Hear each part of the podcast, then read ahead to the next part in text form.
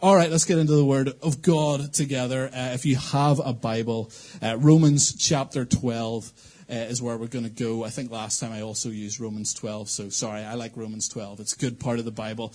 Uh, so Romans chapter 12, feel free to turn there. And um, the title for this message I thought I'd go for a cool one. I'd go Prison Break. All right. I remember the series Prison Break. Yes. Never watched it, but Danny was a big fan. Uh, Prison Break. Uh, I, I, how, many people in this room this morning, uh, you, are, you have siblings? You're a sibling. You have siblings. Yes. Okay.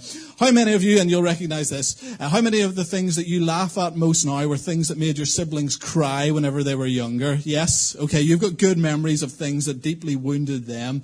Um, I, one of my sort of, one of the memories that we laugh about a lot now anyway. It's the time we locked my uh, then five year old little sister in the garage and cleared off for the day. Uh, which sounds bad. No, it wasn't really me. It was my granddad. Um, which, which sounds worse, if I'm honest. Yeah, it, it was worse. Um, now, to be fair, he claims it was an accident. Okay, which he would say. You know, I mean, she was quite annoying, so I don't know. It may, may not have been. Uh, what happened was we were we were we were going out. The sort of the extended family we were going out to some nice restaurant in town, and uh, we all met at their house in advance and uh, the kids were out playing as, as, as we were wont to do, and they had uh, this, this garage that had some toys and stuff in it. My wee sister, five years old, Toddle's in there playing with some toys. And it was kind of one of those home alone situations. Everyone bundled into different cars, you know, and we all were like going separately, so we didn't quite know who was in what car. And my granddad, you know, just quickly running around, locking up the house and manages to lock her in. Now, it sounds perfectly plausible from his side. From a little sister's side, though, just like you're five years old playing, excited for lunch. Hear everybody out in the driveway getting into their cars. Am I going to go in your car, Papa? You know? Slams the door shut, goes out for lunch with everyone but her. Outrageous. This is a nice man as well. Paul Reed called him nicer than God. Okay, that's how nice this guy was. A genuinely really lovely man. Um, warms my heart, to be honest, as an older sibling, just to, just to, you know, think about that moment. But to be fair, as, we, as soon as we we got there. We did recognize. We did go back home. Okay, it was only about 30 minutes, just long enough to scar her for life. So, uh, so talking about prison break, look, I, I don't know. I don't. It doesn't really matter who you are. If you're a Christian, at some point, if you walk with God long enough, there's going to be an area, there's going to be part of your life, there's going to be a moment, there's going to be a time where you feel like, hey, I'm, I'm locked in here. I'm locked in. There, there will be things in your life that you will struggle with. And, and, and, particularly just be, be really upfront off the bat, talking about things of, of, of, a sin nature, of habitual nature, things that seem to get you locked in, that seem to have you stuck in a prison, that you're like, hey, I, I'm growing in a whole bunch of different areas, but I've got this one thing that I am genuinely struggling to kind of get over, grasp with, get through. Uh, it'll be something habitual or a personality trait or, or something like that. Uh, and, and, and this is is part of what it, what it is like to be a Christian. Okay, we, we all have experiences like this. We all have areas which feel like this. Uh, if I'm honest with you, whenever I get tired, we've got a newborn at home, so that's most of the time. Whenever I get tired, I do not get more sanctified. Okay, I don't. I get. I get grumpy. I get angry. I find myself being sort of slightly not not in a terrible way, but, you know, sort of condescending, you know, snappy, rude. And, you know, Jack takes 37 minutes to get down the stairs. You're like, cheaper son, you know, throw your shoes in the bin, you know, all of that. You sort of start threatening. And she's stuck in the, you know, behind a driver who thinks that 50 miles an hour and 12 miles an hour are the same thing. And you're like, why is this happening? You get furious. I heard Jack in the car the other day go, what is that stupid driver doing? I went, you spend too much time with your mother, son. Jeepers. But uh, for me, that's genuinely something I'm like, I, find myself doing that, and it won't necessarily be that for you. It might, it be some other area. It could, be anger, could, could be fear, could, could be uh, um, pornography, could be alcohol, it, it, it, could be envy, gossip, slander, selfishness. There's a whole bunch, of, like lots of different things that it could be. But, but there will be parts of your life, parts of your personality, parts of, of what you uh, experience and go through and do that you'll go, hey, I, I don't know if I can get out of this. Like, I just seem to fall back into the same pattern over and over again, and I don't like it. And, and I want to tell you, look, that, that is true for all of us. It is true for all of us. It was true for the Apostle Paul. Right? Romans 7, he writes, I, I, don't understand what I do. What I don't want to do, I do. And, and I don't do the things that I want to do. How many of us have felt like that? We've absolutely felt like that. We've, we've, we've all been there and gone, why is this my default? Why is this the habit? Why do I keep getting back to this? Uh, if you're here and you've never felt this way, I'm just going to be honest, this Sunday's not for you. Go watch the footy. Arsenal's kicking off at 12, okay? Right? But, but uh, Tottenham fans staying in the room, okay, yeah. If everyone could intercede against them, that would be fantastic. It, it, but, uh, but, uh, okay, everyone's still here, right? So that's all of us. We, we're, we have all felt like that. Turn to your neighbor and say, hey, Jesus loves you, but you've got issues too. Go on, you can say it. You can do it. Do it. Give him, give him a wee dig in the arm. Say, you got issues. Now, there's two ways we could go about this, right? We could look, we could go, because Romans 7 goes into Romans 8. It has this great thing. There's no condemnation for those who are in Christ Jesus. Amazing passage. We could get into that. We could do a series on that. Okay, it would be, it would be good. Right? I love that, love that portion of the Bible. But sometimes we also need a bit of like a practical battle plan. Sometimes that's what you need. It's not just the there, there, and not just the hey, it's all right, and not just the hey, there's no condemnation. There's also strategy for getting out of stuff. A blueprint to the prison, a way to get free. And I want to tell you today, look, absolutely, 100%, there is grace and forgiveness in Jesus. There is. But I want to tell you something more than that. There's also freedom. There's also deliverance. There's also a way out of that. There absolutely is. There, there is no sin greater than the Savior, right? No dungeon greater than the deliverer. And whatever prison you get yourself into, He is able to get you out of it. It does not have to stay like that. There is a way out. And I want to believe that today, for some of us here, that it might be the first day where you start to walk towards freedom. I'm not talking about a quick fix. I'm not talking about something immediate. What I'm talking about is that you, over the course of time, if we do what the Bible says here, if we, if we look at this passage and we understand it and apply it, hopefully, I'm believing one day you're going to be able to say, I've struggled, but I've overcome. I, have been in the battle, but I've got the victory. I've wrestled and I have conquered. Not because I'm great, but because greater is He that is in me than He that is in the world. Somebody needs to say an amen, okay? Yes, come on. So, right, let's read the Bible. Romans 12, 2. Let me f- pull it out here. I was going to turn to it, but it take too long. Romans 12, 2. Do not be conformed to this world.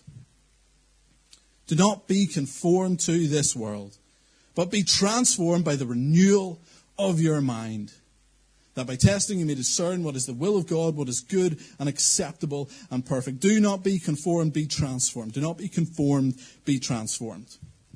First, interestingly, I think it's interesting anyway. The fact that this verse needs to exist tells us something. It tells us that whenever you become a Christian, the journey into being like God and, and walking like Jesus is not just an automatic straight upward trajectory. Right? It's, it's not just a straight line. It is not hindrance free. And sometimes you find people, and, and I've seen this, where people are, are new to faith. They come to faith and, and things are going well. They feel like they're growing fast at the start. And then they, they, they hit a wall. They get stuck. There's some hindrance there. And people get discouraged. People go, what am I doing wrong? Or, or you know, am I, am I truly saved? Am I, is this like, is this okay to feel like that? Is it okay to wrestle? I just want to say the Bible is absolutely clear that there is opposition, that it is not automatic. It is not automatic that you will simply go from, from where you started the whole way into glory without some bumps along the road.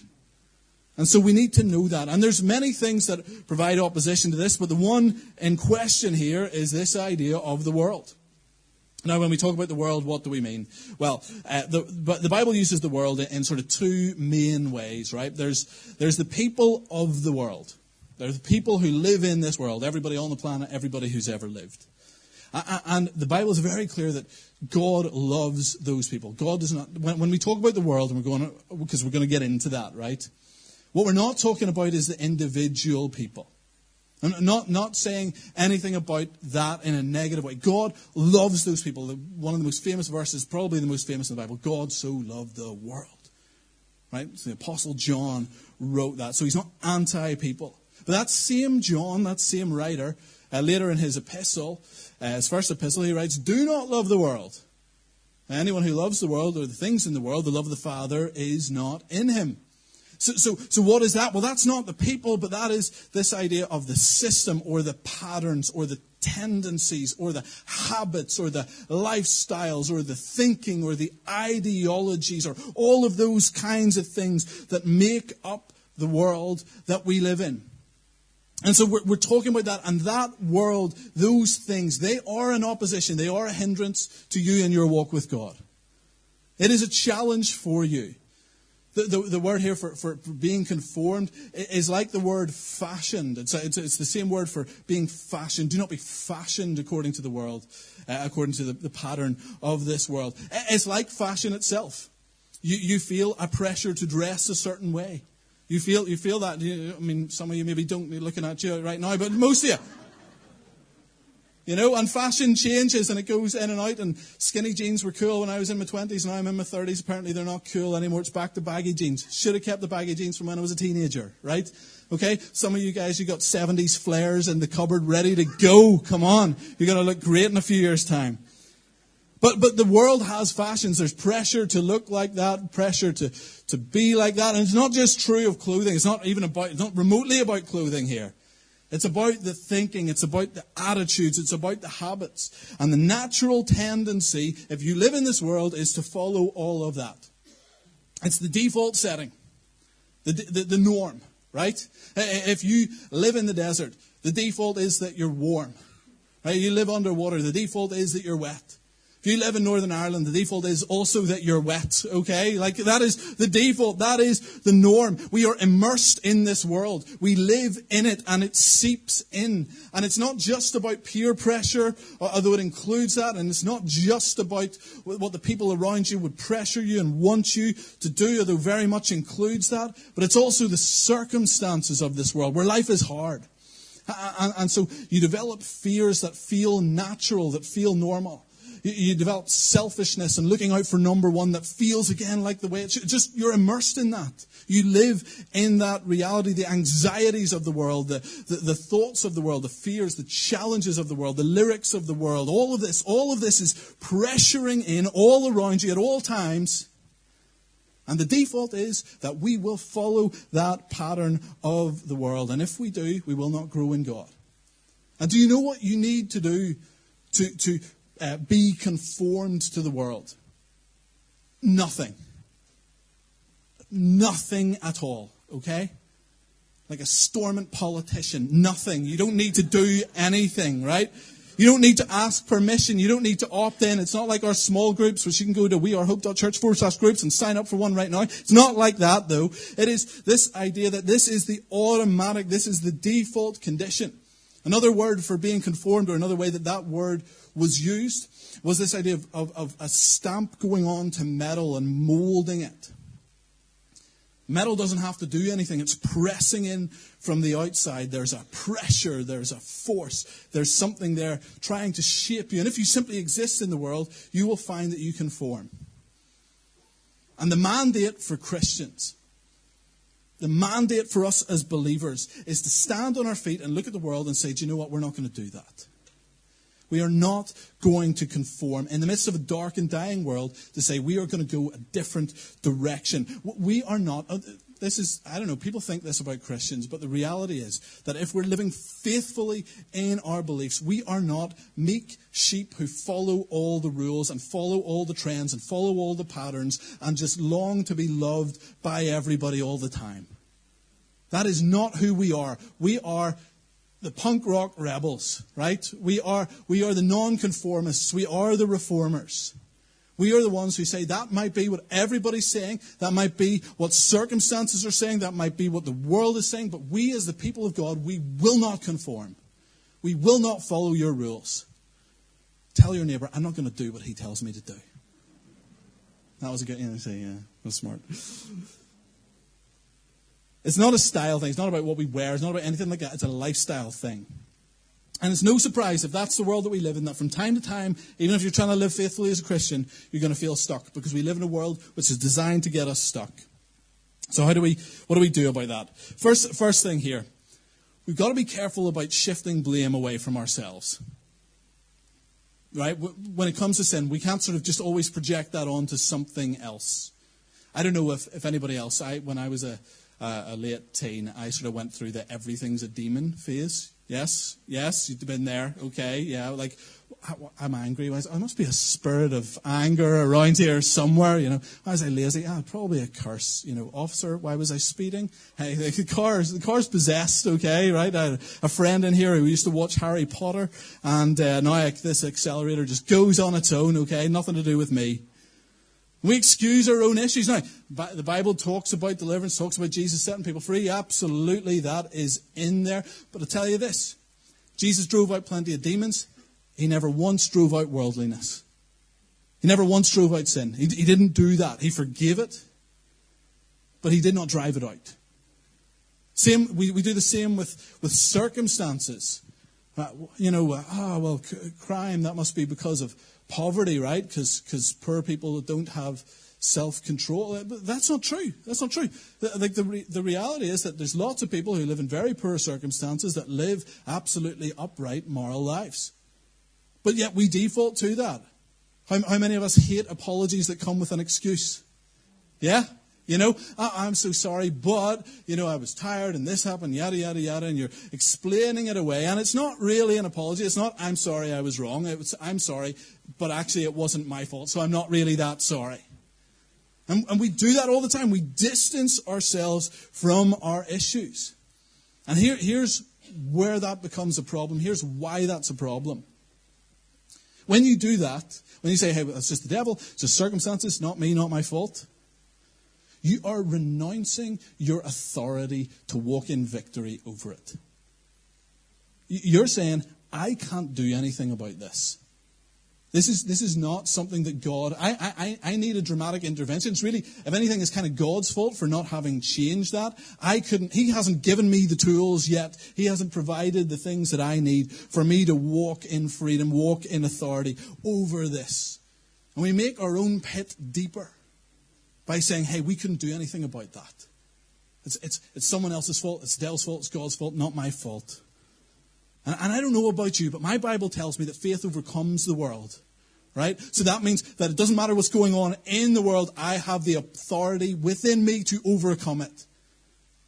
Yeah? I, I, I, don't know about you, but my Bible says to give thanks in all circumstances, not just in the ones that look like I should give thanks right? Don't know about you, but my Bible says that I am not simply existing here on earth, but I am seated in heavenly places with Christ Jesus. So my walk with God, not simply based on you or anything else, it is based on where He is, and I am seated living with Him. That is where it comes from.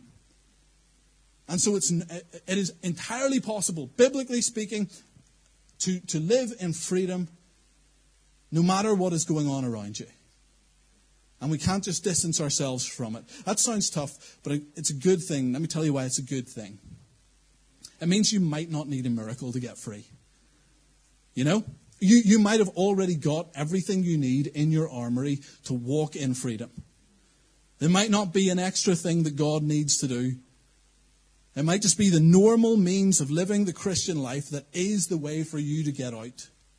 And you don't need to do something more about it other than simply obey Him. But it's not that God has to do something miraculous, dramatic, powerful. It's just you, you follow this. You follow this and find your way free. So, how do we change? How do we get out? The Bible gives us a solution to this, and it's a, I think, a practical and simple solution. It is to be transformed by the renewing of our minds. If we want to be transformed in what we do on the outside, we have to be transformed on the inside. When I was younger, I um, decided I want to be a cow one day. And so okay, I was young, okay? I was 31. It was last year, right? I went out in the lawn, got down on all fours, started eating grass. Was soon told that apparently humans can't digest grass, okay? Uh, you need four stomachs or you've got to eat your own, you know, excrement. Uh, so I decided at that point to stop. Probably not a long term strategy. here's the thing we, I think we try and do that sometimes in our faith. We go, hey, do you know what? I need to just change my behavior. You know, what, what I need, I, I need to fix my behavior. Behavior is the issue. I tell you this? If you want to walk in freedom from these kind of sins, you don't just need behavioral modification, you need internal transformation. You need more than just behavior. See, the thing with, with, with these kind of sins that you fall back into, they are rarely premeditated. You know, I, I, it's a real problem if you're premeditating something evil as a Christian. Like if you're sitting there plotting, right? That's a, that's a genuine problem. Like you should not do that. Right? That's a, that's a bigger issue. But for most of us, I think we'd say, hey, I'd love to be free. I want to be free, but I just find myself, it's like a habit or a reflex. And, and I, without even thinking, it bypasses the whole decision process. I fall back into this. I just default back into it. And that needs something more fundamental than just, hey, fix that behavior. Make a better decision when the time comes. Because you barely made a decision when you did it. You barely made one. And so it needs more than that. The solution does not start in conduct. Romans, uh, Romans 12.2 is in the context of Romans 12.1, which uh, many of you will know. It says this. It says that we are to present our bodies as living sacrifices, holy and acceptable to God. now, that, now that, is, that is a call to a holy life, right? It's a call, a call to good conduct. But Romans 12.2 is telling us how to do that. And it doesn't say, well, you just rigidly orient everything and you make sure that you have all the seatbelts on and everything so you're strapped in and you can't move and you can't fall into sin. That's not what it says. What it says is that if you want to change the fruit, you have to change the root. Right? You want to change the function, you change the form. You want to change the outside, you change the inside. You do something on the inside. The, the, word for, for being transformed there, it is the word for metamorphosis. It's metamorpho oh, in the Greek. Metamorphosis. It's that idea of a, a caterpillar becoming a butterfly. And, and it, it's not that you, when, a, when you want a caterpillar to become a butterfly, you don't go up to a caterpillar and go, right, flap. Like, flap hard. Go on. Be colorful. Do it. You don't do it. It's not that kind of thing. You tell it, you encourage it, you feed it, you nurture it, you let the natural process go forward until that transformation comes on its own and it becomes what it is called to be. If we want to walk in freedom, we need internal transformation. Now, that's not to say that if you are struggling with sin that you're not saved, right? That, that is not what that's saying. The word here, again, that same word, metamorpho, is, is the same word that's used of Jesus in that moment of his transfiguration.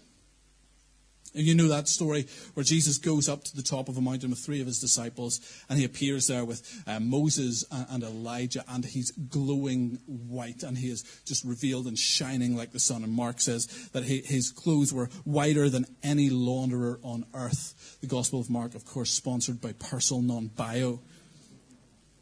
And, and what's happening there, what's happening in that moment, is not that Jesus is becoming the Son of God but that who he is already is starting to be revealed. It is shown to others, it is shown in reality. And that is what we are called as Christians to do and to be. It is that, John MacArthur put it this way, that the Christian life, this happens every, I need to stop putting my water there. John MacArthur put it this way, he said, the Christian life is about becoming who we already are. It is about becoming who we already are. It is this idea that we are to live out in a growing revelation of what God has done in us, of who He has made us to be. That, that, that over time, as we grow in this, our true self is revealed. That the masks, the layers, the makeup, the dirt, all of that, it just gets removed and we shine as God has called us to shine. And how does it happen? By the renewing of our mind. And the good thing about that is actually we can do something about this. We can do something about the renewing of our mind. You can't control all your surroundings, right? You can influence them. You know, you should do what you can. Um, it's not that you should be unwise. It's not that you, you know, you, you know, if you're grumpy when you're tired, try to go to bed earlier. I understand that, right? But you can't control all of your surroundings. You don't know how everything's going to work out. You can't control how every relationship or financial decision or what, whatever it may be, all of that. You don't have total control. But you can control, you can determine what goes on on the inside. You can determine what you focus on, what you meditate on, what you fix your mind on. You can feed that. You can, you can input into that. You can change the direction of that. And that can be true regardless of what is going on on the outside. You can do something about this. And this is where we will either win the battle or we will lose. It is the battlefield of the mind. That is where we will either win or lose in this struggle. And not, not to say there's never a time for deliverance, not to say there's never time for changing circumstances, but ultimately, ultimately, almost all of the time, that is where we're going to win this fight. Think about it. How, how, many of us, we spend hours a day, think about it over the course of a week, just feeding, you know, fear, anxiety, the social media feed, all of the worries and cares of the world, all of whatever happens to be on TV, whatever some board and some media company has decided would be a good internal diet for us. And we, and we just pump that into ourselves and we try and combat that with 30 minutes of a sermon on a Sunday. 35, you know.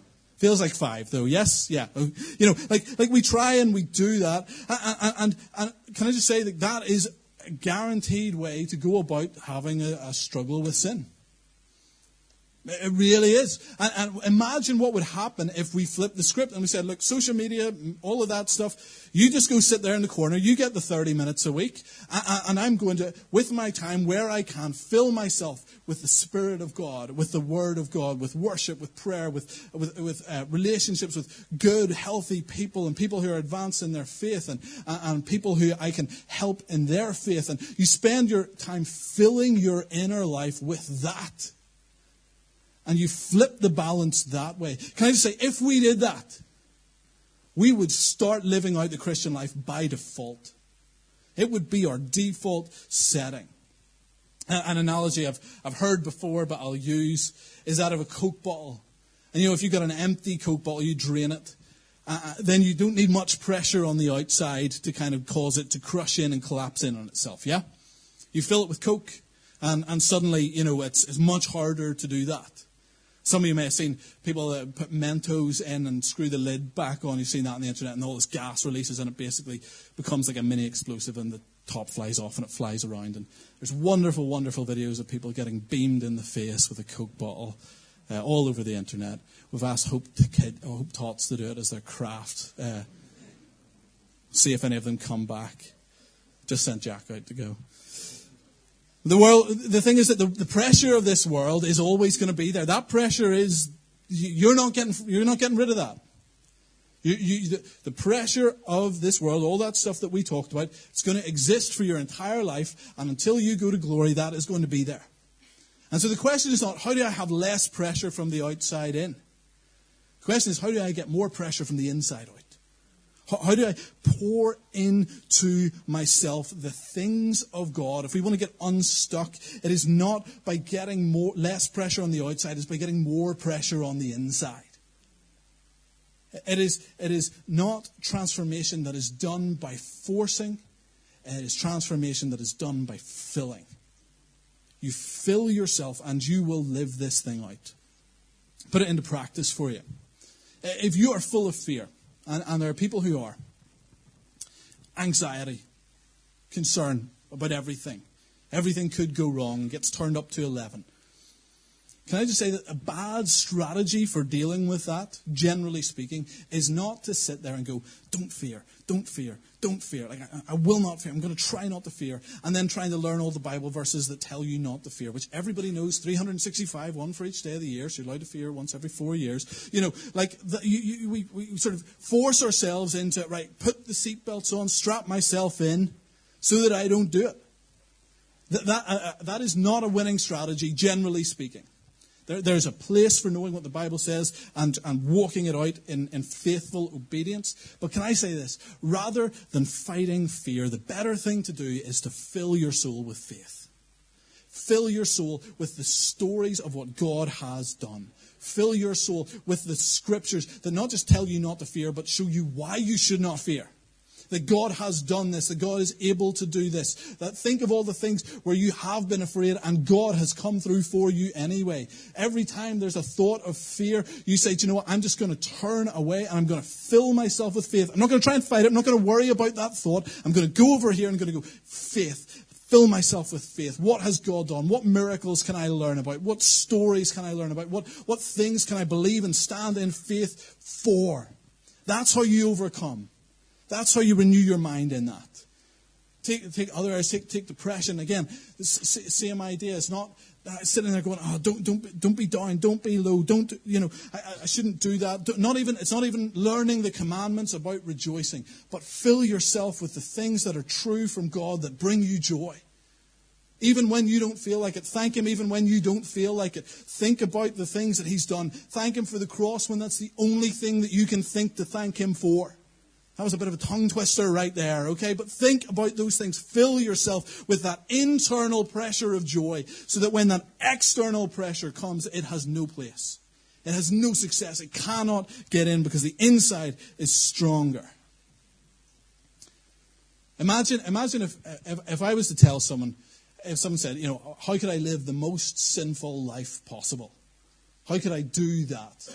Well, what I would tell them to do is fill yourself with every single thought of sin and evil that you could possibly fill yourself with. You know, just detach yourself from everything, Christian, fill yourself with everything that is untrue and false and ignoble and all of that.